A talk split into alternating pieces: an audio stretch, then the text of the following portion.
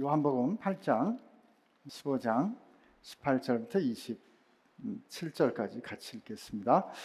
세상이 너희를 미워하면 너희보다 먼저 나를 미워한 줄 알라. 너희가 세상에 속하였으면 세상이 자기를 너희는 세상에 속한 자가 아니요 도리어 내가 너희를 세상에서 택하였기 때문에 세상이 너희를 미워하느니라.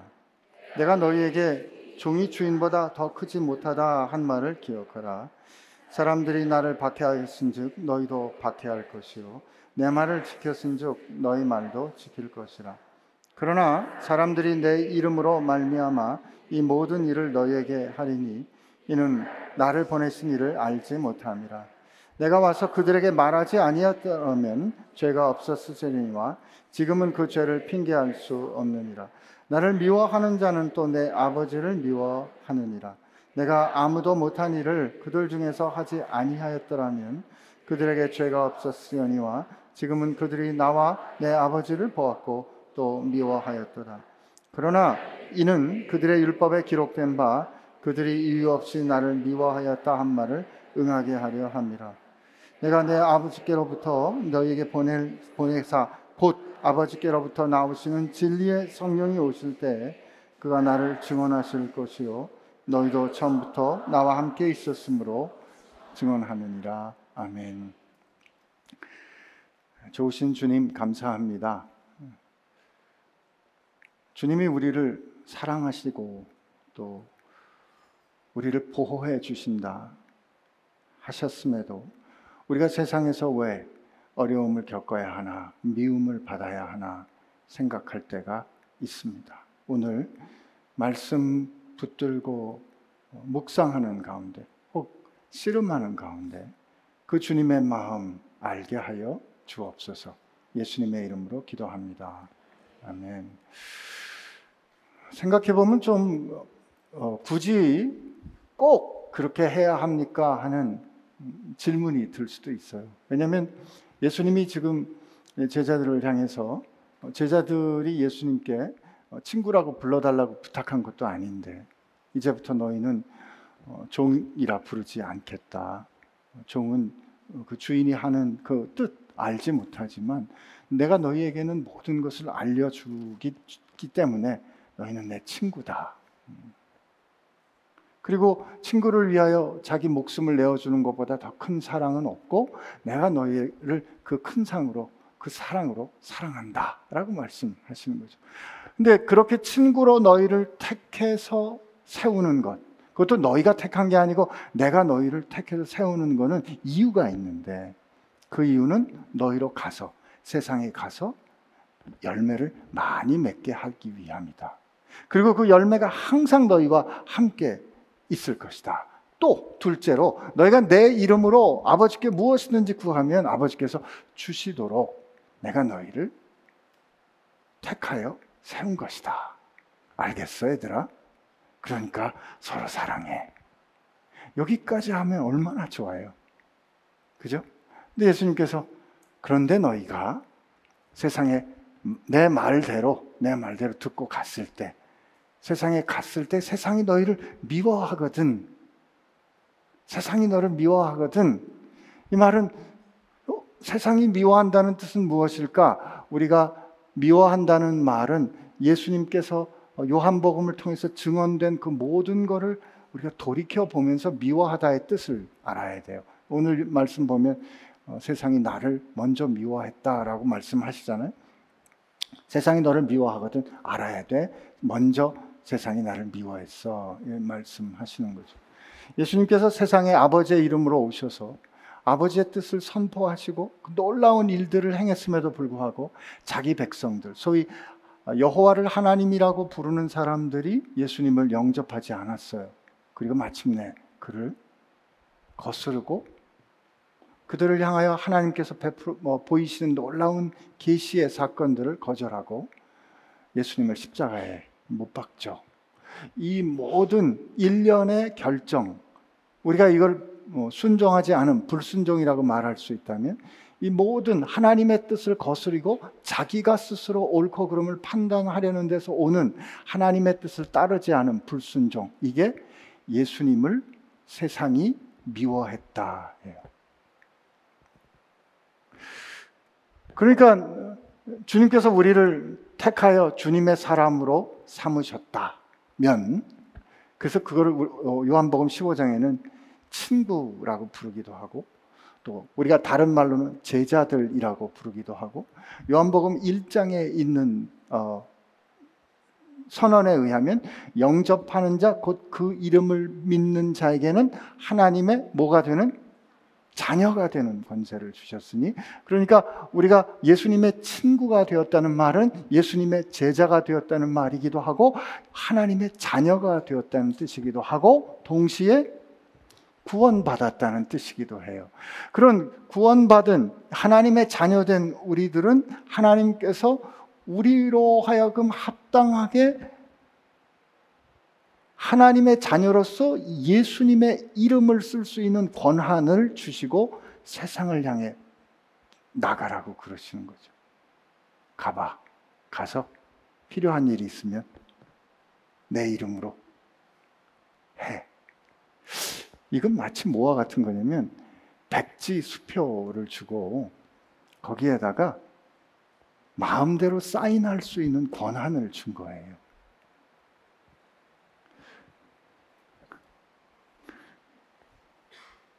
어, 아, 이게 여러분들이 백지수표를 한 번도 안 받아보셨군요.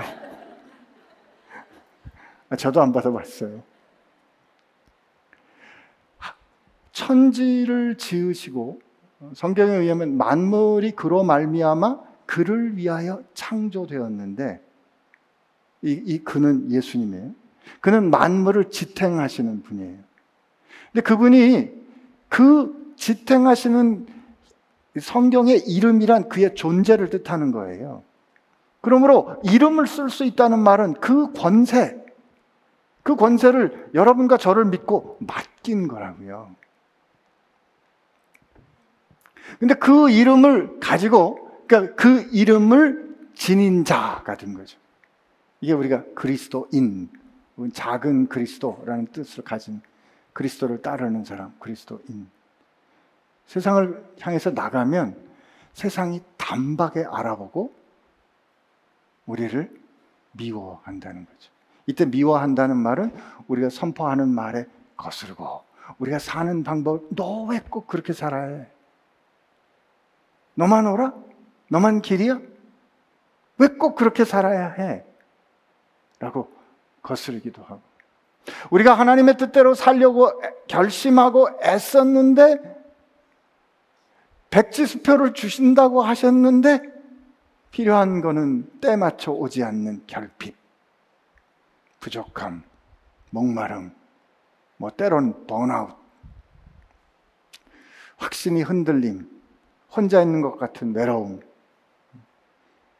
내가 하, 이게 정말 우리 공동체가 이렇게 되면 안 되는데, 우리 회사가 이렇게 되면 안 되는데, 우리 나라가 이렇게 되면 안 되는데, 라고 정말 간절히 기도하고 외치고 얘기해도 아무도 듣지 않는, 돌아오지 않는 메아리가 되는, 돌아오지 않는 메아리는 모순이죠. 그죠? 아무리 외쳐도 반응이 없는 그 막막함. 이런 것들이 어쩌면 우리가 살아가는 동안에 경험될 거예요. 저는 이게 세상이 우리를 미워한다의 한 증상이라고 생각합니다. 물론 지금 우리가 사는 세상에 예수님을 따르는 사람들을 직접적으로 미워하는 그런 현실이 있어요. 소위 말하는 순교죠. 순교. 초대교회가 생긴 이후로 오늘 이 시점에 이르기까지 20세기 이전에 일어났던 모든 순교자들의 숫자보다 지난 20세기에 이르러 20세기부터 오늘에 이르기까지 순교한 사람의 숫자가 더 많다는 사실을 여러분 아십니까? 초대교회가 시작돼서 1900년이 될 때까지 순교했던 숫자보다 1900년 이후로 오늘에 이르기까지 순교한 숫자가 훨씬 더 많아요. 지금 지구상 어딘가에는 그 사람이 대단한 사역한 거 아니에요? 나는 예수 믿는 사람입니다. 라는 고백 때문에 죽는 사람. 그 죽음으로 내가 예수 믿는 것을 증언하는 사람 많다고요. 그런 사람들에게 이 말, 세상이 너희를 미워하거든 이라는 이 말은 그냥 가슴에 와닿는 말이겠죠. 근데 우리 같이 사는 사람들에게는 이게 왠지 좀 복잡하게 느껴지는 거예요. 근데 오늘 읽은 말씀 보면 예수님께서 너, 세상이 너희를 미워하거든 먼저 알라 그럽니다. 뭐라 그러시냐면 세상이 나를 먼저 미워했어. 너희보다 나를 먼저 미워했어. 이렇게 얘기하세요. 그 말은 저는 이렇게 생각해요. 너 세상이 너를 미워해서 힘들어? 너만 고생하는 것 같아? 예수님은 내만 모를 거예요. 예수님은 회사를 안 다녀 봤잖아요. 예수님은 9 to 5로 안 살아봤잖아요. 예수님은 이런 거 안 해봤잖아요?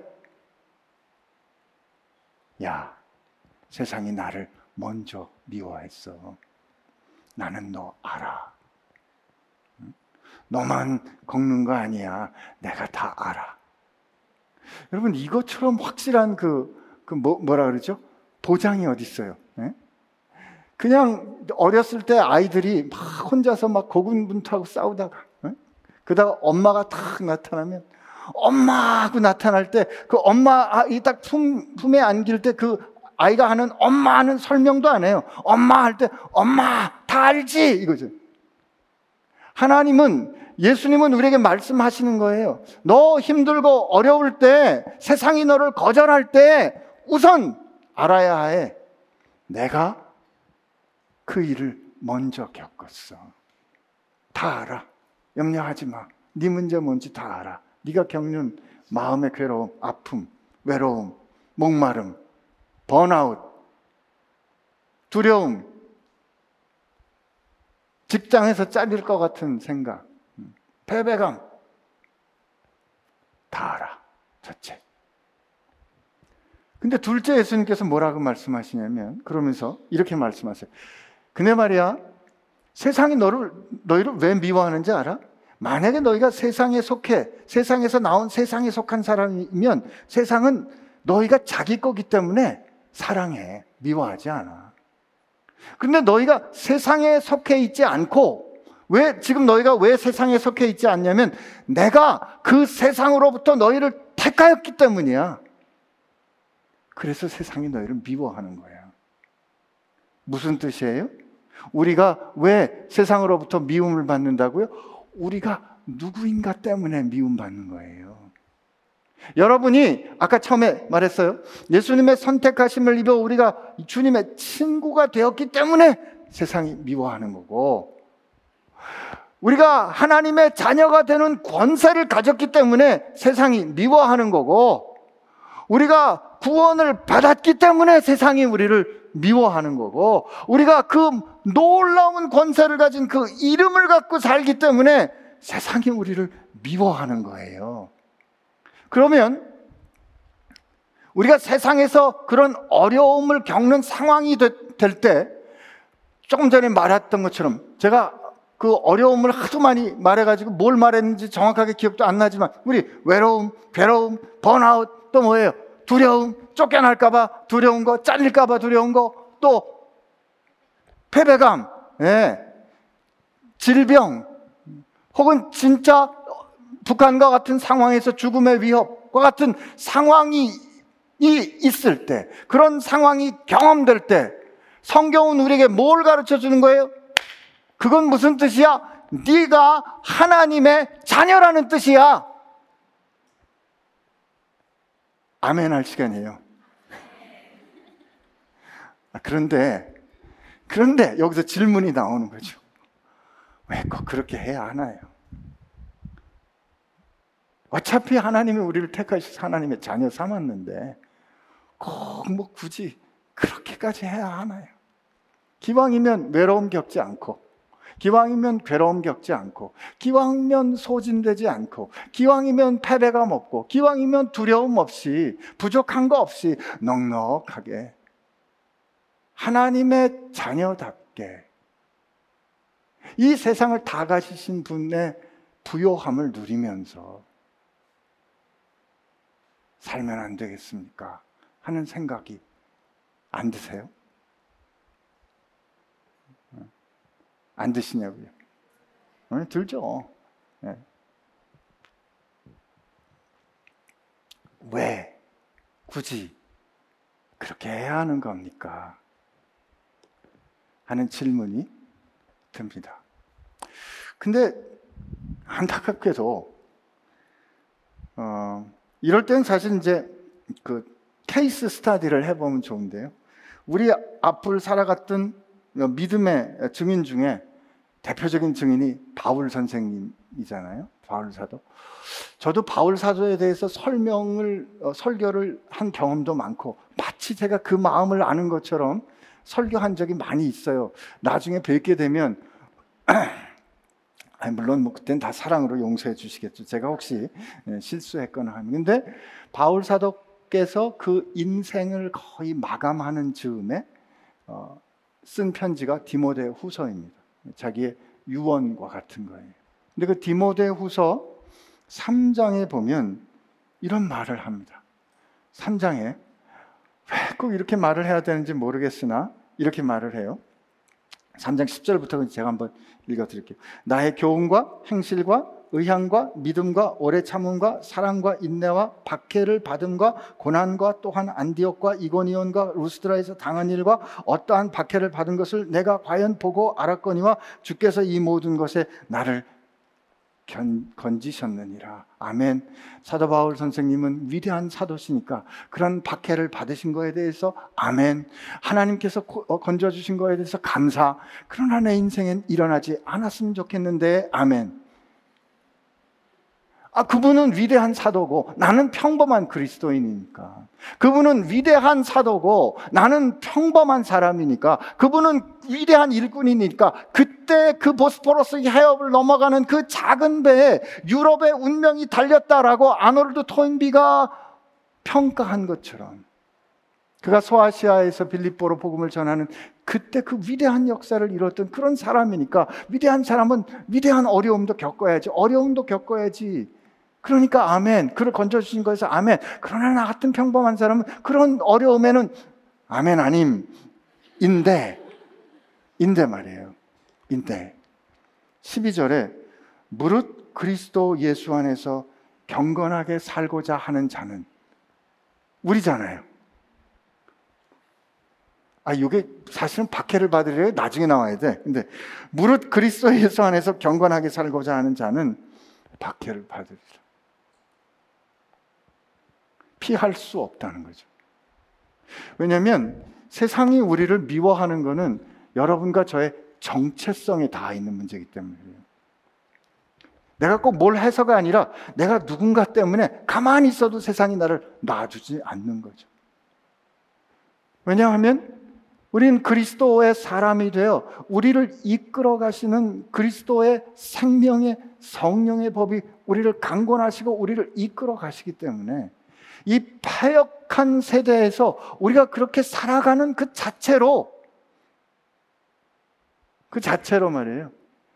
거스름이 일어나고 충돌이 일어나고 그래서 갈등이 어려움이 생길 수밖에 없는 거죠. 사실은 꽤 오래전의 일이라 뭐 오늘 우리하고 상황이 좀 맞지 않는다 싶지만 사실은 우리가 어, 지혜롭게 묵상해 볼 사건이기도 합니다. 우리 초기 한국 교회에 이제 복음이 들어오기 시작하면서 가정의 변화가 생기기 시작했어요. 그 당시에 어, 한국 사회를 봤던 어떤 선교사님이 이렇게 어, 써, 쓴 기록이 있어요. 어, 여성들은 한국의 여성들은 두 번 후회를 한다. 날 때 후회하고 시집 갈 때 후회한다. 그 당시 한국 사회에는 불교 또는 유교적 전통으로 볼 때 여성은 남성에 비해서 이류였어요. 아, 성경의 그 구약 성경하고도 뭐 비슷해요. 이류였어요. 그래서 어, 여성은 밥을 먹어도 저 부뚜막에서 밥을 먹어야 되고 남, 남편한테 항상 높임말을 하고 남편은 하대를 했던 거죠. 그러니까 그 당시 결혼 풍습을 봐도 조혼이 있었기 때문에 한 10살 전후가 되면 이제 서로 혼처를 정하고 그리고 나서 이제 시집을 가거나 하면 일종의 노동력이 오는 겁니다. 며느리가. 근데 이게 본처예요. 이 본처. 그래서 되게 결혼할 때 그 결혼 혼인식 하는 날 처음 신랑 보는 사람이 많아요. 그리고 산이 부모님들의 의지에 의해서 어렸을 때 결혼, 결정이 돼서 사니 사랑이 없는 거죠. 산 거예요. 그렇게 살다가 남자가 좀 크고 자기 의지가 생기고 여성을 보는 눈이 생기면 마음에 드는 사람을 찾아서 다시 혼인 관계를 맺고 부인을 드려요. 이게 첩시를 드리는 거죠. 그래서 이 조혼하는 습관과 첩시를 드리는 것이 그 당대 가정에 있어서의 그냥 받아들여지는 문화였던 거예요. 그런데 복음의 전해지니까 문제가 생긴 겁니다. 이 순천 지방에 어, 유명한 장로님이 된 분이 데 김영기 씨라는 분이 계셨어요. 이분이 이제 서울에서 그렇게 본초하고 살다가 딸을 하나 두고 있었는데 목표로 내려갔어요. 목포로 내려가서 아주 예쁘장한 분을 발견해가지고 사랑했어요. 그래서 이제 첩실로 드리고 산 거예요. 그리고 그 슬하에 딸, 딸하고 아들을 어, 둡니다. 근데 이분이 이제 이 수술할 병이 생겼는데 마침 수술을 받은 데가 기독교 병원이었어요. 기독교 병원에서 수술을 받고 난 이후에 그것을 통해서 그 계기로 신앙을 접하게 됩니다. 신앙을 접하고 나니까 이 첩시를 드린 이 내 가정 형편이 하나님의 뜻, 남자와 여자가 하나씩 만나는 이 하나님의 뜻에 거스르는 거를 이제 경험하게 되고 갈등하게 돼요. 선교사, 선교사들 사이에서도 갈등이 있었어요. 디베이트가 있었어요. 아브라함도 왜 하가를 두지 않았냐 이러면서 기왕에 예수 믿기 전에 그런 거 그러면 어떻게 하란 말이냐. 뭐 이런 식의 갈등과 토론이 있었지만 이 김영기 씨는 그게 너무 괴로웠어요. 그래서 그가 오랜 갈등 끝에 왜냐면 이 첩으로 얻은 여자를 진짜 사랑했거든요. 그래서 미안하다 얘기하고 내가 당신과는 더 이상 같이 못 살겠다. 그 대신 자식들을 당신이 다 건사하고 내 모든 재산을 당신에게 주겠다. 이렇게 결정을 하고 이제 헤어지기로 결정합니다. 이 첩실에 가족들이 와가지고 막 칼을 들고 나타나서 위협하고 뭐 그런 갈등을 겪지만 그냥 끝까지 어, 그 이 결정을 유지하고 그리고 이 여성과 그 가정의 생활비를 끝까지 책임을 집니다. 이런 그의 태도를 보고 이 첩과 그 첩의 어머니가 예수를 믿기로 결심을 하고 그 첩이 나중에 그 기독교 병원의 간호사가 됩니다.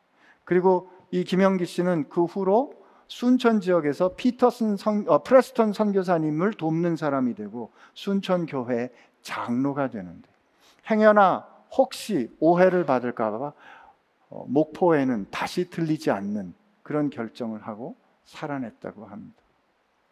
예수를 믿었기 때문에 예수를 받아들였기 때문에 그전에는 아무렇지도 않았던 그전에는 뭐 당연히 그런 것이지라고 받아들였던 삶의 방식이 힘들어지는 거예요. 힘들, 힘들지 않았는데 괴로운 거예요. 갈등이 생기는 거예요. 여러분, 이게 세상이 너희를 미워하거든. 그러면 하나님 왜 꼭 그렇게 하시나? 정말 어, 무릇 그리스도 안에서 경건하게 사는 사람들은 왜 꼭 그렇게 왜 꼭 그렇게 박해를 받아야 하나?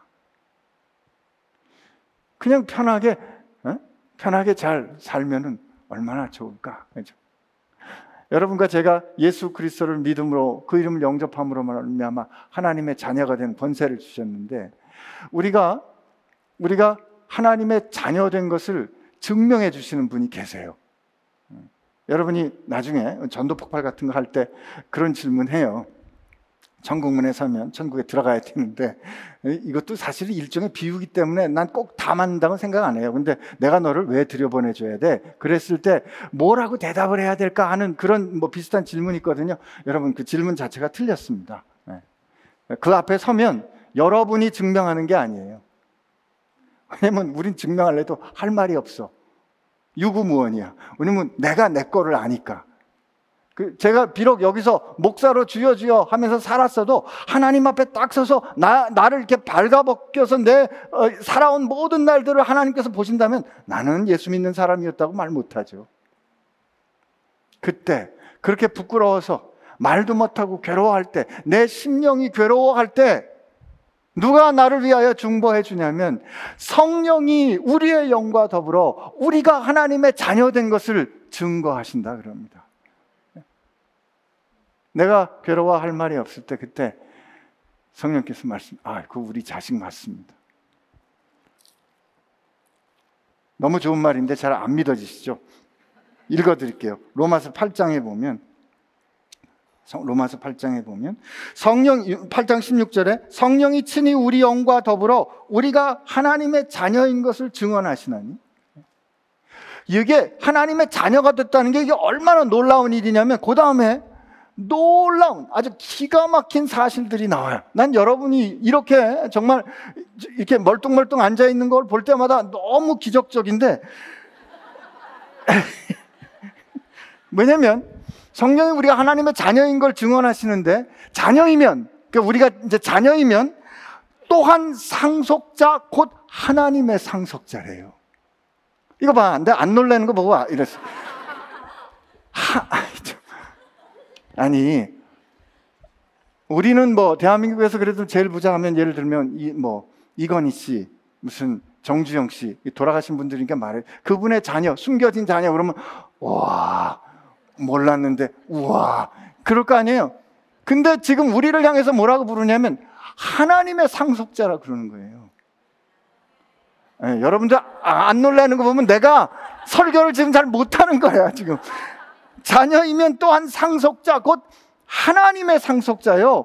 그리스도와 함께한 상속자이니, 아멘. 그죠? 음.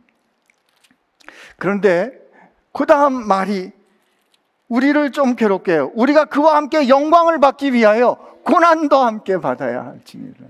네. 항상 요 대목이 어, 어려운 거죠. 그죠?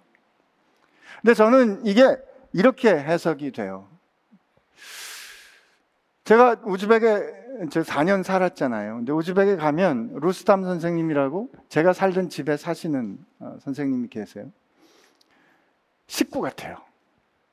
제가 우즈벡에 가면 지금도 가면 저녁에 제 자는 호텔에 차를 가지고 와가지고 저를 데리고 갑니다.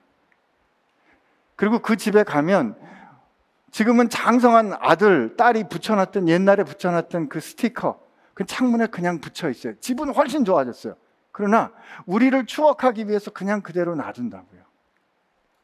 너희 집이라는 거죠. 정말, 정말 극진하게 대접해줘요. 10시, 11시가 돼도 그분이 준비하신 기름밥 먹어야 돼. 제가 우집에 갔다 오면 배 나오는 게 다 이유가 있어요. 먹어야 돼. 극진하게 대답해 주세요. 그러나 제가 아무리 좋다고 한들 그 집에 선생님, 제가 한 1년만 같이 살아도 될까요? 쉽지 않습니다. 그러다가 만약에 그릇이 하나 빡 깨지잖아요? 그릇이 하나 빡 깨지면 저, 제가 일어나서 뭐라, 뭐라도 하려고 그러면 아, 가만히 있으라 그래요. 왜냐면 너는 식구이지만 너는 손님이니까. 그리고 딸을 부릅니다. 딸 보고 치우라 그래요. 손이 베일 수도 있는데 힘든데 자기 딸을 시켜요. 왜요? 나는 정말 사랑하고 존중하는 사람이지만 진짜 가족 같지만 너는 손님이니까. 그러나 그 딸은 나처럼 지금 환대와 존중을 받지는 않지만 그 딸은 그 모든 것들을 물려받을 딸이니까 그릇이 깨지면 그 딸에게 시키는 거예요. 우리 인생도 마찬가지예요. 우리가 하나님의 자녀이면 하나님의 상속자, 곧 그리스도와 함께 하는 상속자인데 그와 함께 영광을 누리기 위해서는 그 영광과 더불어 고난을 그리스도의 남은 고난을 우리가 함께 받아야 하느니라. 이게 고난을 받는다. 이거는 내가 하나님의 자녀된 것이고 하나님이 이 세상을 이 아파하는 세상을 하나님께서 깨끗하게 하시고 새롭게 하시는 그 일에 누구를 불러요? 주인인 자식을 부르는 거지. 여러분 이게 우리가 고난을 겪는다 이겁니다. 그런데 사도 바울은 생각하건대 이 현재 우리가 겪는 교난은 장차 우리에게 나타날 영광과는 비교할 수 없기 때문에 기꺼이 그 일을 겪는 거예요. 여기까지 생각해 보면 아 그래 내가 하나님의 아, 자녀 됐으니까 그렇지 뭐 집안일 건사하는 거 자식이 해야지 하는 생각에 뭘 꼭 굳이 그렇게까지 해야 하십니까 하는 부분에서 한편 이해가 되긴 해요. 그죠? 내가 이거 다 내 건데 우리가 후사인데 상속 이게 다 물려받을 건데 그게 뭔가 할 일이 생기면 내가 해야지. 그 고난을 겪고 어려운 일을 한다는 것 자체는 내가 누군가를 보여주는 확인하는 기회가 되는 거죠. 그럼에도 불구하고 저는 또 다른 하나님께서 왜 굳이 우리를 그렇게 꼭 이렇게까지 어? 박해를 받고 어려움을 겪고 힘든 일을 겪어야 하나 하는 이유는 제가 그리고 성경을 몇 군데 좀 찾아보니까 아 이래서 그러신가 하는 생각이 듭니다. 우선 여러분과 제 그 저를 향하신 하나님의 결정이 있는데 읽었던 로마서 8장을 좀 보면 로마서 8장 28절에 보면 이렇게 계속 얘기하고 있어요. 우리가 알거니와 하나님을 사랑하는 자 곧 그의 뜻대로 부르심을 입은 자들에게는 우리에게는 우리에게는 모든 것이 합력하여 선을 이루느니라. 이때 이 모든 것을 생각할 때는 우리 주로 좋은 거, 원하는 거, 희망하는 거라고 생각하지만 이때 이 모든 것의 뜻에는 원하지 않았던 거, 힘들고 어려운 거, 힘 낭망스러운 거 이게 합하여 선, 합력하여 선을 이루는 거예요. 우리가 잘 못하는 찬송 중에 내게 있는 모든 것을 아낌없이 드리네, 죽게 드리네, 죽게 드리네 하는 찬송 있어요. 사랑하고 의지하는 우리 주님께 내게 있는 모든 것을 아낌없이 바치네 할때 사는 사실 저는 은행 통장에 있는 거 다 안 드렸거든요. 그런 것 때문에 늘 요구할 때 조금 자신이 없어요. 98% 자신이 없어요. 내게 있는 모든 것을 아낌없이 드리네 할때 난 진짜 아낌없이 못, 못 드렸는데 그러나 우리가 생각하는 그 모든 것은 사실 우리에게 있는 좋은 것보다는 사실 우리에게 있는 것은 훨씬 부끄럽고 부족하고 창피하고 감추고 싶은 게 많아요. 그런 내게 있는 모든 것을 아낌없이 주를 위해 드리네 하는 거에는 내게 있는 모든 부족함조차도 부끄러운 것조차도 있는 그대로 하나님께 다 드린다 이거예요. 그 부족함, 그 연약함 들어 합력하여 선을 이루시도록 하나님 하시는 하나님이 우리에게 어떤 뜻을 가지고 계시냐면 하나님이 미리 아신 자들 또한 그의 아들의 형상을 본받기 위하여 제가 학교에서 학생들 가르칠 때 어머님 날 낳으시고 부모님 날 낳으시고 원장님 날 빚으시고 이게 이제 요즘 우리가 사는 거지 부모님 날 낳으시고 원장님 날 빚으시고 그러나 우리의 진짜 모습을 원형을 빚어가시는 분은 누구다? 하나님인 거예요. 하나님이 미리 아신 우리를 또한 그의 아들의 형상을 본받게 하기 위하여 우리를 정하시고 정하신 우리를 하나님이 또한 부르시고 부르신 우리를 또한 의롭다 하시고 의롭다 한 우리를 영화롭게 하세요. 하나님이 아시고 정하시고 불러요. 부를 때 보면 우리가 좀 상태가 안 좋아. 상태가 안 좋은 우리들을 하나님께서 그의 아들의 형상에 본받도록 바꾸어 가시는 과정이 의롭게 하시는 거고. 그의 영광에서 영광으로 완성되는 게 영화롭게 하는 거예요. 그러면 하나님께서 우리로 하여금 왜 굳이 이렇게 이풍진 세상에서 어려움을 겪고 미움을 겪도록 하실까? 우리로 그 영광에 이르게 하기 위해서. 여러분과 저는 주님께서 부르셨을 때 부르신 그대로 가만히 있다가 그대로 어떻게 그냥 저냥 살다가 매일 주일날 와서 하나님 또 잘못했어. 그리고 그냥 그냥 있다가 죽은 다음에 겨우 구원받는 이게 하나님의 뜻이 아니라는 거죠. 우리의 운명은 그렇지 않습니다. 고린도전서 13장에 보면 이렇게 얘기해요. 11절에 내가 어렸을 때에는 말하는 것이 어린아이와 같고 깨닫는 것이 어린아이와 같고 생각하는 것이 어린아이와 같다가 장성한 사람이 되어서는 어린아이의 일을 버렸노라. 우리가 지금은 거울로 보는 것 같이 희미하나 그때는 얼굴과 얼굴을 대하여 볼 것이요 지금은 내가 부분적으로 아나 그때는 주께서 나를 아신 것 같이 내가 온전히 알리라. 이 성장. 에베소서 말씀 한번 볼까요? 에베소서 말씀 14, 어, 3, 4장에 보면 이렇게 돼 있어요.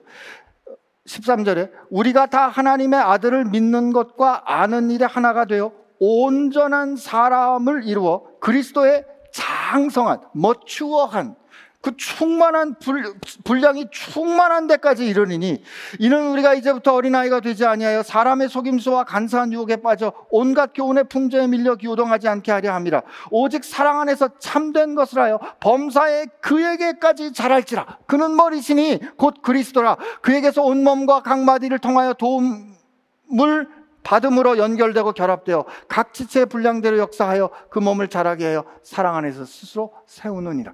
그리스도의 장성한 분량에까지 충만하게 우리가 자라기를 원하신다. 이게 하나님의 뜻이라 이거죠.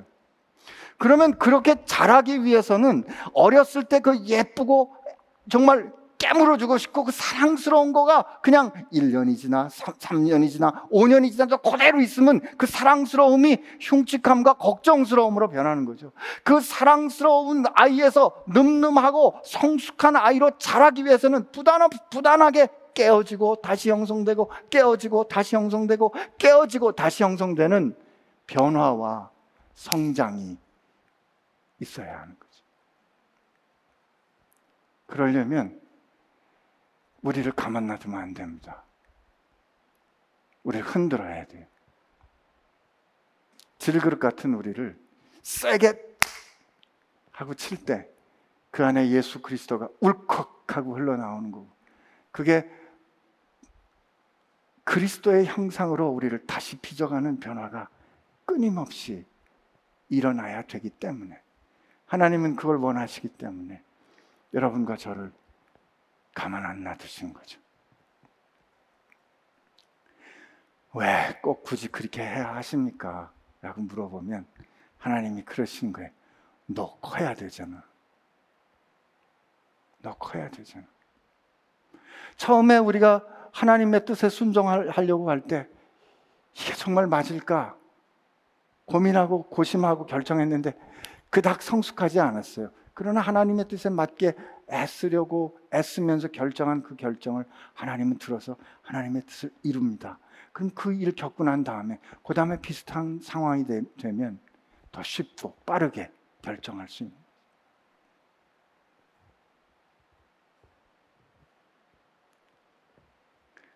누구도 예외는 없습니다.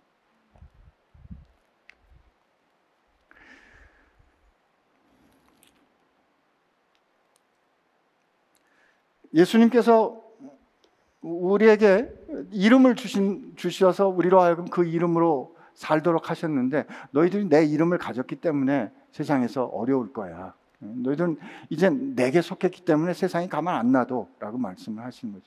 근데 너희들이 내 이름을 가지고 그 내 이름에 신실하게 살아가는 동안에 세상, 세상에서 너희들이 부딪히면서 너희들이 내 이름으로 고백한 그 말과 내 이름으로 행한 그 일 때문에 세상과 부딪히고 어려움을 겪을 때가 있을 거야.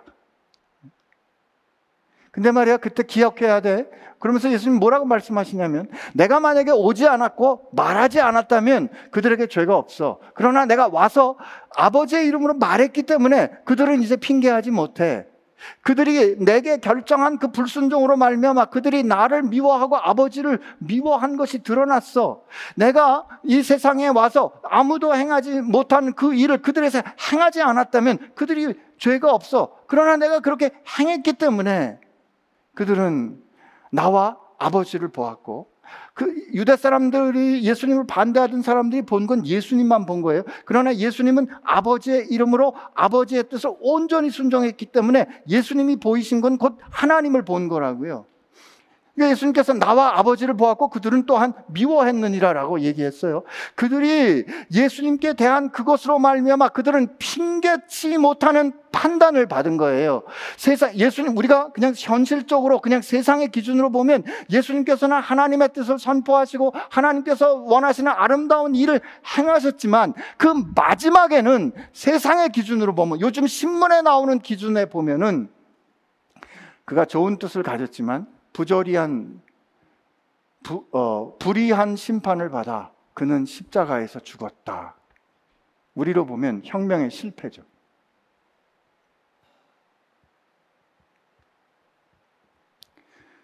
혁명의 실패라고.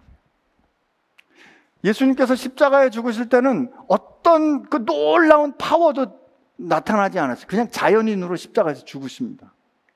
그런데 그 십자가에서 다 이루었다고 말씀하시잖아요. 그 십자가에서 그 다 이루었다를 말씀하시고 말씀하신 대로 죽음에서 일으키심을 입으로 입음으로 말미암아 그 감춰졌던 모든 죄악들과 하나님을 저항하는 모든 죄악된 세력이 낱낱이 폭로됐어요. 그리고 그들이 아니요, 안 그랬는데요. 말 못하도록 예수님의 십자가의 죽음으로 증거하셨다고요. 우리가 세상에 나가서 사는 동안에 예수님의 이름으로 말하고 예수님의 이름으로 행동했는데 생각했던 대로 기도, 기, 기도하고 기대했던 대로 놀라운 영광이 드러나지 않고 오히려 하나님 용서하십시오. 만방으로 깨질 수 있다고요. 완전히 꺾어지고 완전히 무시당하고 야 교회나 가라 이렇게 취급을 당할 수도 있어요. 그러나 예수님 말씀하시는 거예요. 네가 그렇게 말했기 때문에 네가 그렇게 순종했기 때문에 그들은 더 이상 핑계하지 못할 거예요.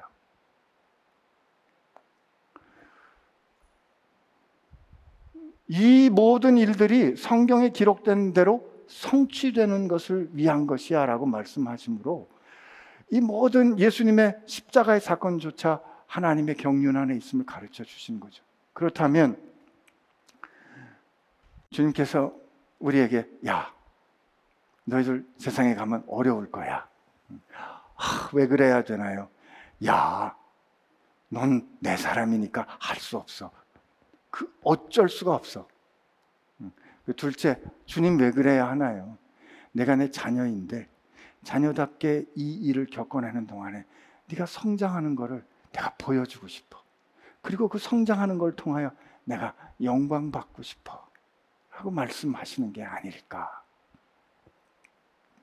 그래서 예수님이 마지막에 성령께서 오시면 나를 향해 증, 증거할 텐데 그리고 너희들은 처음부터 나하고 같이 있었으니까 이제 증거해야 된다. 여러분과 제게 주신 분부는 증거, 증언하라는 거지 일의 결과를 책임지라는 게 아닙니다. 제가 기회가 있을 때마다 얘기해요. 증언한다는 건 이런 거예요. 이것이 하나님이 기뻐하는 뜻입니다라고 말하고 우리가 그대로 결정하고 일했는데 기대했던 대로 일이 잘 됐어요. 잘 되면 잘 된 거로 하나님께 영광. 이것이 하나님의 뜻이고 하나님이 기뻐하시는 일입니다라고 말하고 순종했는데 기대한 거하고 상관없이 우리가 완전히 고난을 겪었어요. 완전히 고난을 겪음으로 우리가 하나님의 뜻과 하나님의 말씀을 전했다고 증언. 이 고난을 겪음으로 내가 누구인지를 확인하는 게 이게 그 고난이 다시 돌이킬 수 없는 고난인 죽음이 되는 게 바로 순교예요. 돌이킬 수 없는 사건으로 순종하여 증언하다. 이게 순교거든요. 그러므로 일이 성취가 돼도 우리 눈이 보기에 일이 성취되지 않아도 우리는 동일하게 항상 증언할 수 있는 거예요. 일이 잘 된 것 같아도 잘 된 것 같지 않아도 모든 것을 합력하여 선을 이루시는 분 하나님인 것을 믿는다면 우리는 신실하게 순종해야죠. 그래서 예수님께서 오늘 우리에게 너희가 처음부터 나하고 같이 있었잖아. 성령이 함께 할 거니까 이제 나가서 증거해. 힘들고 어려울 때, 아, 주님 꼭 이래, 이래야 됩니까? 그러면 우리 주님 꼭 이래야, 아, 그렇죠. 제가 주님 택함을 입은 어, 주님의 친구고, 주님의 제자고, 주님의 자녀인데, 아, 그럼요. 이거 제가 겪어야죠. 제가 하면 누가 합니까? 제가 주인인데. 그렇게 순종하는 가운데 하나님께서 우리의 성장과 우리의 변화를 통하여 그리고 이 상황이 달라지는 것을 통하여 영광을 받으실 줄로 믿습니다. 우리 같이 기도하겠습니다. 주님 감사합니다. 살면서 어려움 겪지 않았으면 좋겠습니다. 라는 생각이 들 때가 너무 많습니다. 그러나 주님, 어차피 주님 말씀대로 무릇 그리스도 안에서 경건하게 살기 원하는 사람은 박해를 받아야 하고 어려움을 겪어야 한다는 것이 우리가 피할 수 없는 일이라면 주님 우리로 잘 겪게 하여 주옵시고 그 가운데 참 신실하고 믿을 수 있는 증인 되게 하여 주옵소서.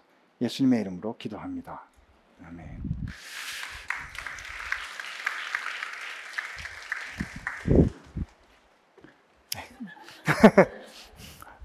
그냥 바로 축도할까 그랬는데. 그러게요. Q&A를 잊으셨나 했습니다.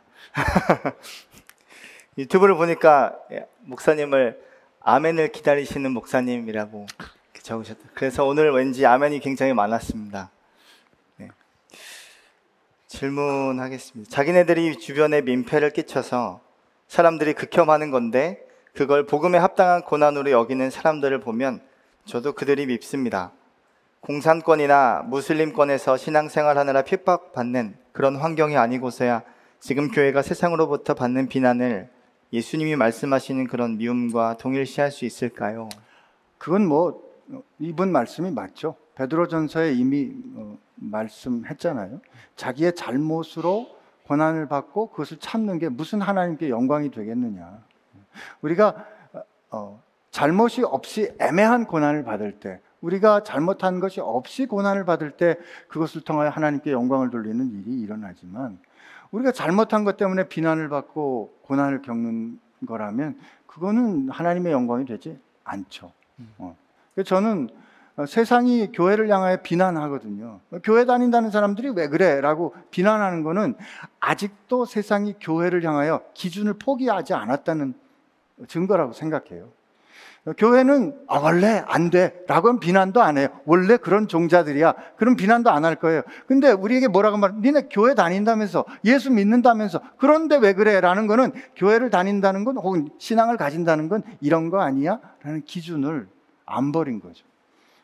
그러므로 오늘 우리는 어, 우리를 향하여 비난하는 혹은 손가락질하는 그 세상의 목소리 가운데 혹시는 하나님이 돌돌을 들어 우리에게 말씀하시는 게 있는 게 아닌가 잘 분별해서 들어야 할 것 같아요. 네. 아멘이시죠? 아멘입니다. 아, 제가 그랬군요. 네. 그러면 뭐 세상에서 기독교인들이 받는 미움 자체가 그냥 예수님이 말하는 미움이 아닐 수도 있고 스스로가 그냥 잘못을 지어서 받는 미움일 수도 있다는 걸 분별해야 된다는 말씀이죠. 그렇죠. 음. 로마서에도 어, 하나님의 이름이 너희들 때문에 모욕을 받는다라는 그 말씀도 있는 것처럼 분, 분별이 필요하죠. 네, 알겠습니다. 네, 두 번째 질문입니다. 목사님 꼭 교회를 정해서 한 교회를 오래 섬겨야 할까요?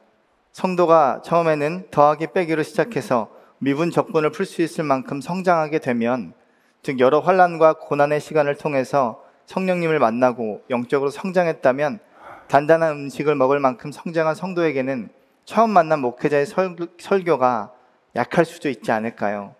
성도의 영적 성장에 따라 교회를 이동해도 되는 걸까요?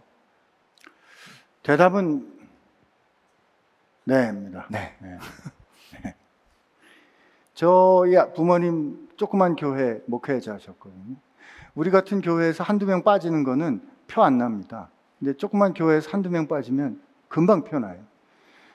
정말 이렇게 기둥같이 의지했던 그 성도들이 이제 조금 더, 어, 더 성장해 보겠다고 좀 더 좋은 교회로 가겠다고 찾아오면 무지하게 아파하세요.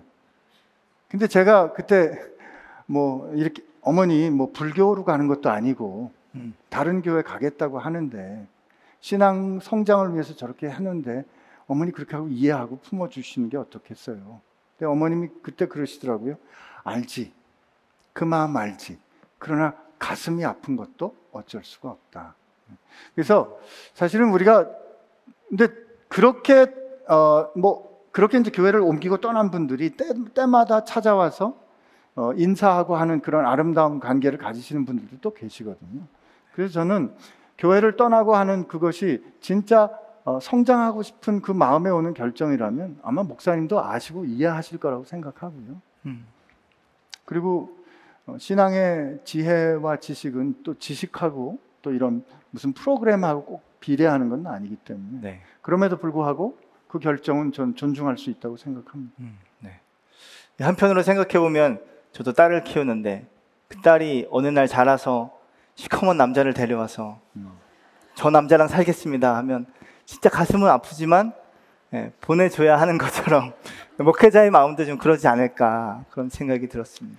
그리고 어, 한편은 저희가 어, 교회는 주님의 교회로 하나밖에 없어요.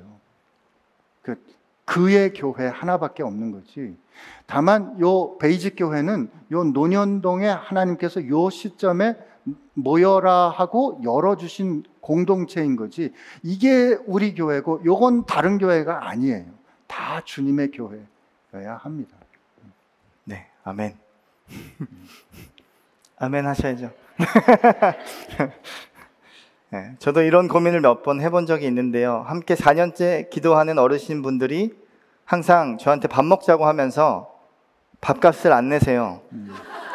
늘 감사해서 당연히 비싼 것 드신다고 해도 음. 기쁘게 사드리고 했는데 음. 어제 오늘은 계속 밥 먹자고 하시는데 좀 짜증이 났습니다.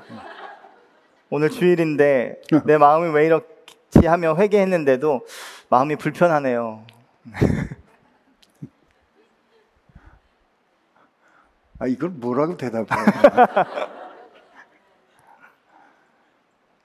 근데 이제, 아, 글쎄요. 뭐 그 어르신들이 좀 헤아림이 좀 부족, 좀, 좀 뭐라 그러죠? 좀 인색한 거잖아요. 네, 그래서 그냥. 어떻게 생각하면 좀 베풀, 베푸는 것도 하나님께서 주신 귀한 지혜라고 생각하면 뭐 그냥 편하게 얘기할 수도 있는 거죠. 아이, 뭐 감사해요. 그럼 오늘은 좀 사주시는 거죠. 뭐 이럴 수도 있는 거고. 그냥 끝까지 속으로 꿍꿍 앓으면서 착한 사람이 돼야 된다는 생각 버려야 됩니다. 사실은 그 비난받고 저 아, 착해야지 되는 것 때문에 그 돈 내면서 하나도 기쁘지 않잖아요. 그거 아니에요. 차라리 아 오늘은 좀 그러면 밤 예 잘 먹겠습니다. 사, 뭐 그렇게 한번 해보는 거지 뭐 아, 아니면 많은 거고 네. 그, 예. 아니면 뭐, 아, 어떻게 해야 되나. 근데 뭐 이럴 수도 있을 것 같아요. 아, 이제, 근데 제가 맛있는 거 사드리려고 보니까, 아우, 이게 좀 부담이 돼서 하나님께 기도해야 될 것 같아요. 집사님들 잘 사드릴게 좀 돈좀 보내주시라고. 예. 음. 그래서 돈 보내주시면 뭐 할 수도 있는 거고. 네. 음. 근데 돈은 쓰는 게 부자 맞습니다. 음. 기쁘지 않으면 하지 마세요. 이 밥 먹자고 할 때 사달라는 건지 사준다는 건지를 잘 어. 눈치껏 잘 구별해야겠네요. 아니 그리고 그럴 때 그냥 기쁘게 정말 이 아주 이 순진하게 네 그러면 오늘은 사주시는 거죠. 이렇게 말하는 거 그게 일종의 시험 같은 겁니다. 진짜 그분이 나를 귀히 여기면 어 그럼 그리고 형편에 맞게 밥 사 먹으면 되는 거지. 그게 아니고 야 너 그럴 줄 몰랐다 그러면 그분하고 이제 교제할 필요 없는 거예요. 왜냐하면 아무리 말로 사랑하고 아무리 좋은 말을 한다고 해도 요한 일서에 나오잖아요. 눈에 보이는 형제를 사랑하는 행동이 있어야지. 그죠? 그건 사랑 아니지. 음. 예, 교회 안에서는 그런 게 사랑인 것처럼 속는 게 많아요. 그러니까 인간적이질 않은 거죠. 하나님이 우리를 어, 그의 형상에 따라 빚으시고 사람이라 그러셨잖아요. 그러면 우리로 하여금 회복되면 저는 진정한 의미에서 인간적인 것이 무엇인가가 드러날 거라고 생각해요. 근데 교회가 어쩌다가 종교적이 됐는데 하나도 인간적이질 않아. 예, 그러니까 그런 면에선 어, 정말 어린아이와 같은 순전함, 솔직함이 필요하지 않을까. 음. 이런 말씀을 담대하게 하실 수 있는 이유가 많이 사주셔서 저희를 많이 사주시거든요. 네. 아멘입니다. 얼마 전에 진짜 제가 아, 목사님 안 계신게 조 목사님 약간 당해가지고 카드를 꺼냈는데 제 카드를 갖고 가가지고 그 아이스크림하고 사오는데 예상한 지출의 한 두 배쯤이 나온 거예요. 아, 그날은 사실 조금 놀랐어요. 아.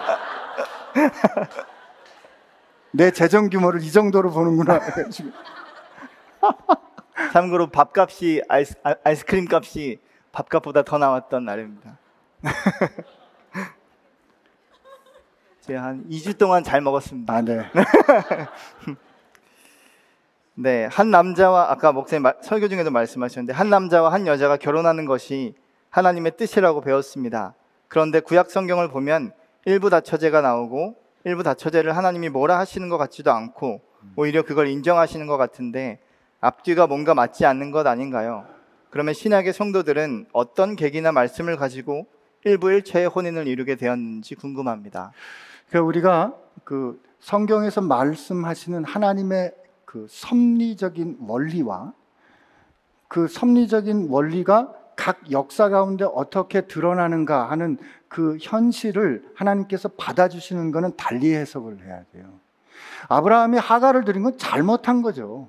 그러나 그 당시 그 사회 가운데서 하나님께서 그것을 용납해 주시고 그 부족함을 통하여 하나님의 경륜을 풀어 가신 거지. 그러므로 이래도 된다는 아니에요.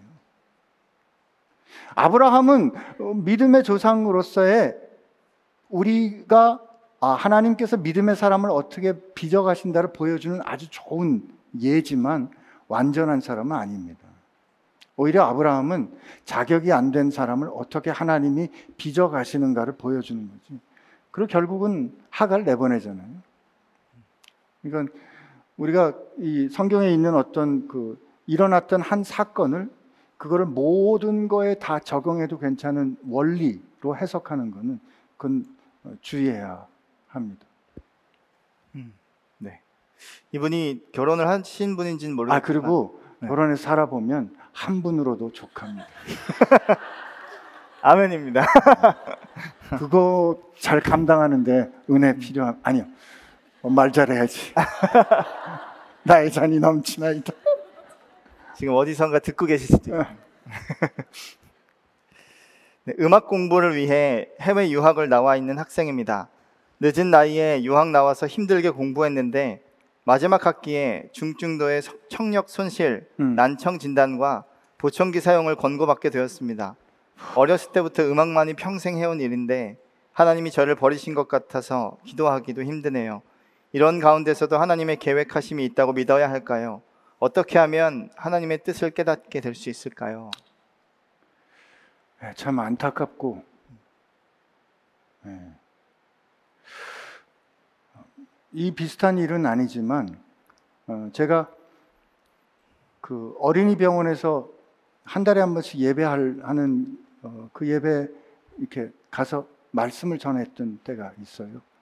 근데 그 예배에 어느 어머니가 아이를 데리고 오는데 아이의 뇌가 한 절반 정도는 없는 그래서 그 반복하는 경기와 어, 정말 너무 어려운 상황에 있는 아들을 데리고 어머님이 오시는데 그 아이를 위해서 우리가 올 때마다 이제 기도하거든요. 근데 기도하는 그 마음 가운데 항상 괴로운 게 있는 거예요. 하나님, 이게 어떤 게 하나님의 뜻입니까? 근데 답 잘 안 해주시더라고요. 그러던 중에 제가 그 예수님 부활에 관련된 글을 하나 부탁을 받고 글을 쓰던 중에 하나님은 아실 것 같아요. 왜냐하면 그 사랑하는 아들이 십자가에서 그 매어 달려서 십자가에 매어 달려서 처절하게 죽어가면서 나의 하나님, 나의 하나님, 어찌하여 나를 버리십니까? 라고 절규할 때 하나님은 응답하지 않으시거든요. 그 그때 응답하지 않으셨던 그 하나님은 그러면 아들을 사랑하지 않았는가? 그렇지 않다는 거 우리 알잖아요.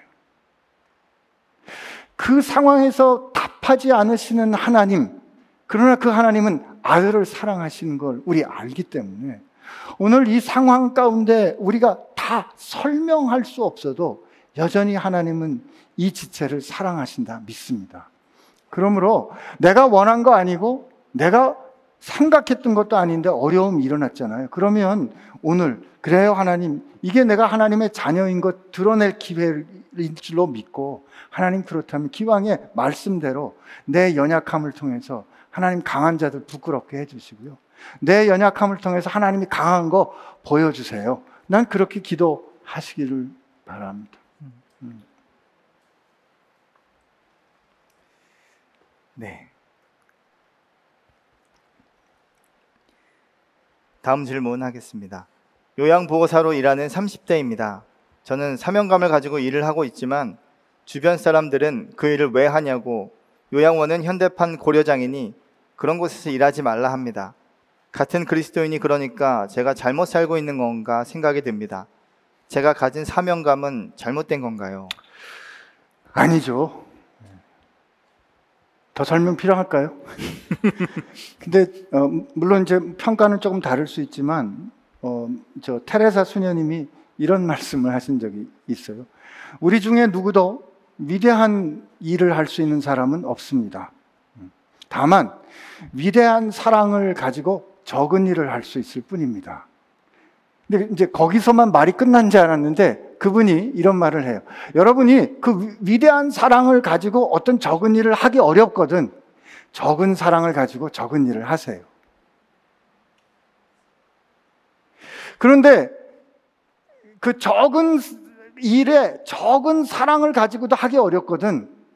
그냥 하세요. 우리는 어, 이 위, 어떤 그러니까 가치 있는 일이란 항상 뭔가 특별한 상황에서 일어나는 거라고 생각하기 쉬운데 아서 클라인만이라는 그 분이 자기 부인이 치매로 어, 이제 저 고통을 겪을 때 한 10, 한 2년간인가 고통하다가 이제 부인이 세상을 떠나는데 이분이 정신과 의사기 때문에 자기가 직접 돌봤어요. 한 십몇 년을 돌보, 10년을 돌보다가 마지막엔 이 부인이 너무 폭력적이 돼서 요양원에 맡겼는데 이분이 이런 글을 쓴 적이 있어요. 가치 있는 일이란, 가치 있는 일이란 일상의 소소한 지지고 볶는 일에서 확인된다. 씻겨주고, 오줌을 뉘어주고, 입을 먹이, 먹을 걸 먹여주는 거기에 나는 누구이고 어떤 것이 가치 있는가가 확인되는 것이다 라는 거를 써요. 그래서 어, 다른 사람이 그렇게 말하는 건 그건 그 사람이 보는 거지 내 일의 가치가 그 사람의 말에 의해서 결정되는 건 아니잖아요. 저는 굉장히 위대한 하나님의 사랑 실천하는 거로 생각하고요. 네, 하시면 됩니다.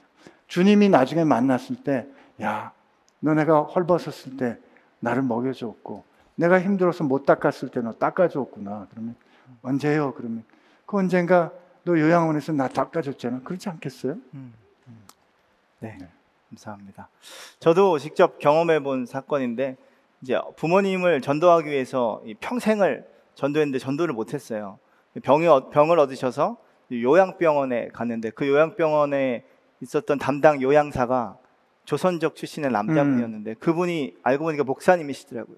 그분이 평생 그 요양병원에서 열심히 요양을 하시면서 이 평생 전도해도 전도하지 못했던 아버님을 전도를 하셨어요.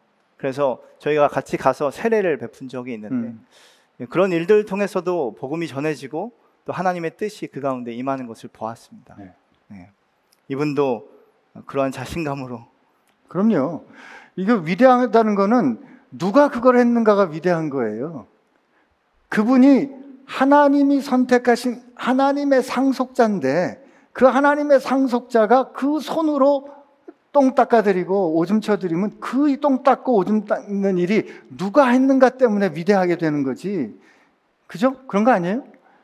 여러분, 우리 일상에서 행하는 위대함이란 그렇게 헤아리는 헤아림을 하나님께서 우리로 갖게 하기를 원하시고 그게 우리가 믿는 사람이 가지는 세계관, 바라봄이라고 믿습니다. 네, 아멘. 감사합니다. 마지막 질문인데요. 드리겠습니다. 방언을 받았습니다. 그런데 불교에서도 방언을 하고 이단도 방언을 한다며 방언을 중요하지 않, 방언, 방언을 중요시하지 않고 오히려 방언을 하지 않도록 방언이 나오지 않도록 하는 목사님이 계셔서 음. 놀랐고 실망했습니다. 방언도 구별을 해야 하는 건지요? 어, 뭐 방언을 구별해야 한다는 거는 뭐 저도 그렇다고 생각합니다. 그러나 성경에 틀림없이 이제 방언에 대한 언급이 있고 저도 방언을 할 때, 기도할 때가 있습니다. 때로 기도하고 싶은데 내가 하고 싶은 말이 저, 이, 내, 이, 지금 하는 말로 잘 안 될 때는 그냥 방언 기도를 해요. 근데 그때 방언 기도할 때는 내가 이해하지 못하는 말이 나오는 거죠. 이 신경학적으로 보면 내가 하는 말을 내가 컨트롤하지 않는 어떤 컨트롤이 있는 거죠. 성령께서 하신 컨트롤. 제가 다른 말 할 줄 아는 게 우즈벡 말 할 줄 아는 게 있어요. 우즈벡 말을 어, 그리고 우즈벡에 가서 일도 해야 되기 때문에 저 기도할 때 우즈벡 사람들을 위해서 기도할 때는 우즈벡 말로 기도하려고 애씁니다. 그 사람들의 마음, 그 노력인 거죠. 영어로 기도하는 건 눈치가 보여서 좀 안 되는데 그럼에도 불구하고 이 방언이 가지는 뜻은 이렇게 외국어로 말한다는 뜻도 있고요. 어, 전혀 새로운 언어로 말한다는 뜻도 있어요. 그러니까 하나님께서 우리 가운데 그 하나님의 직접적인 통치를 내 신체적으로 경험하는 것도 어, 방언의 한저 어, 측면이기 때문에 방언은 끝났다라고 말하는 건 아주 전형적인 세대주의적인 그런 입장이고 저는 여전히 하나님께서 그 은사 허락해 주신다고 믿습니다. 그러면 그 방언을 받기 위해 뭔가 훈련을 받거나 글쎄요, 그거는 너무 하나님 은사란 이런 거예요. 은사는 하나님이 주시는 선물이니까 그리고 성경에 분명히 하나님께서 정하신 분량에 따라 그분이 정하신 분량에 따라 그분이 원하신 대로 주신다고 돼 있지. 그러니까 우리가 희망할 수는 있어요. 저는 언제 방언 받았냐면 중학교 3학년 때, 아, 2학년 때인가 아니 담배 피는 형인데 우리 동네 노는 우리 교회 노는 형이에요. 담배 피는 형인데 방언을 하는 거예요. 그래서 아니 난 담배도 안 피는데 어떻게 방언을 못 하냐. 그래서 삐져가지고 그래서 하나님 앞에 막 그 투덜댔던 적이 있는데 어느 날 같이 기도회를 하는데 제 친구가 너 기도하는 소리가 이상하다. 그래서 보니까 그때 이제 방언을 받았던 거고요. 그래서 그 어린아이 같은 심정을 하나님 기뻐하시고 이렇게 주실 수가 있어요. 근데 뭐 방언 해보자. 지금부터 시작. 랄랄랄랄 룰룰. 이거는 저는 아니라고 확실히 믿어요. 그건 하나님의 은사를 내가 조작하겠다는 태도거든요. 아닙니다. 음, 아닙니다. 그래서 그냥 방언 기도 받고 싶으신 분은 하나님 나 방언하고 싶어요. 라고 한번 소망해 보세요. 저도 어렸을 때 어떤 분이 방언을 준다고 음. 코카콜라, 펩시콜라, 코카콜라, 펩시콜라를 100번 하라고 했는데 그날 콜라만 마셨거든요. 정말 사무함을 하나님께 구하면 뭐 주시고 안 주시고는 하나님의 그럼요. 라는 거죠. 음, 그럼 네. 그래서 그, 그 은사에 관한 이야기를 쭉 고린도서에 하면서 어, 첫 번째 은사는 우리가 그리스도를 주로 고백하는 은사가 첫 번째 은사예요. 이게 첫 번째 성령의 은사예요. 여러분 중에 누구도 성령님이 오시지 않으면 예수를 주라 고백할 수가 없어요. 이게 첫 번째 은사고요. 그럼 많은 은사를 하다가 내가 너희들에게 더 좋은 은사를 가르쳐 주겠다고 하는 것이 사랑의 은사잖아요. 그러니까 하나님께서 우리에게 가르쳐 주시는 그 은사는 그분이 우리에게 주신 거기 때문에 내게 귀한 거지. 내가 원하는 걸 요거 요거 요거를 갖게 해 주세요 하는 거는 그게 오히려 넘어질 가능성이 많은 거죠. 제일 좋은 은사 그리고 예수 그리스도를 주로 고백하는 그 성령의 은사 여러분들이 다 받으신 줄로 믿습니다. 아멘. 네, 기도할까요? 네. 하나님, 어, 우리가 세상에서는 환란을 당하고 미움을 당할 것이지만 주님께서는 그 미움과 환란을 상회하고도 남는 그 크신 사랑을 우리에게 부어 주신 줄을 믿습니다. 그 사랑을 의지하여 오늘도 사랑의 사람으로 살게 하여 주시고 우리를 미워하는 자들에게도 오른뺨을 맞았을 때 왼뺨을 돌려대는 것처럼 더 큰 사랑으로 그리스도께서 우리에게 베풀어 주신 크신 사랑을 증거하는 사랑의 사람 될 수 있도록 믿음을 더하여 주옵소서. 이제는 세상 끝날까지 너희와 항상 함께 있으리라 약속하신 우리 주 예수 그리스도의 은혜와 우리를 끝까지 사랑하시는 하나님 아버지의 사랑과 연약한 우리를 붙들어서 마침내 하나님께서 세우시는 가장 높은 곳에 붙들어 세우시는 성령님의 인도하심이 이제 우리에게 큰 사랑을 베풀어 주신 그 사랑으로 세상 가운데 사랑을 증거하기로 결단하는 이 자리 함께 모인 주님의 백성들 머리 위에 이제로부터 영원까지 함께 하시기를 간절히 축원하옵나이다. 아멘.